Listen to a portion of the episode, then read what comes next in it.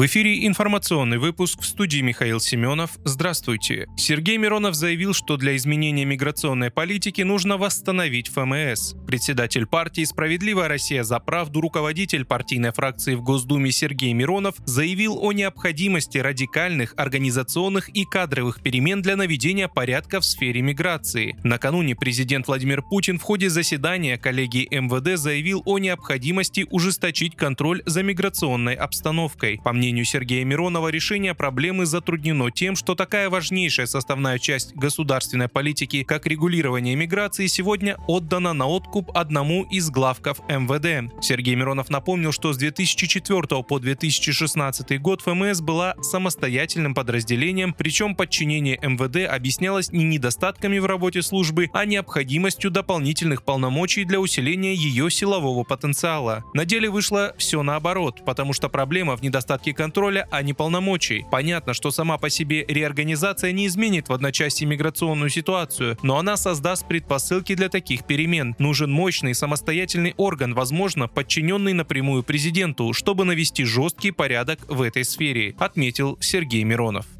Губернатор Севастополя Михаил Развожаев сообщил, что рано утром 22 марта российский флот уничтожил три беспилотника над городом. Он заверил, что военные корабли не пострадали, однако от взрывов выбило стекла в зданиях на улице Ленина и в Доме Москвы. Никто из людей не пострадал. Развожаев добавил, что российские военные уверенно отразили атаку вражеских беспилотников на Севастополь. В настоящее время продолжается контроль обстановки и задействованы оперативные службы. Губернатор призвал граждан доверять только официальной информации. Федерации.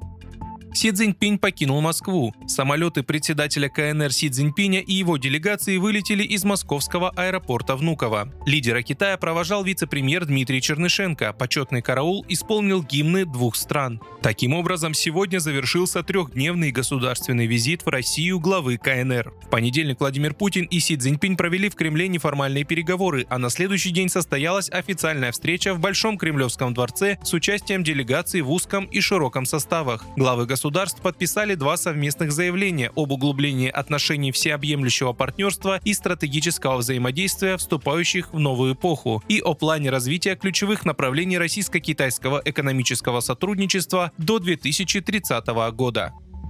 Бывший глава Центра избиркома Владимир Чуров умер на 71-м году жизни, пишут ведомости со ссылкой на бывшего зампредседателя ЦИК, депутата Госдумы Леонида Ивлева. Ивлев сообщил, что Чуров умер 22 марта в 8 утра. По данным ведомостей, более недели назад он перенес операцию после обширного инфаркта. Редакция «Справедливого радио» приносит свои глубочайшие соболезнования родственникам и коллегам Владимира Чурова. Вы слушали информационный выпуск. Оставайтесь на справедливом радио.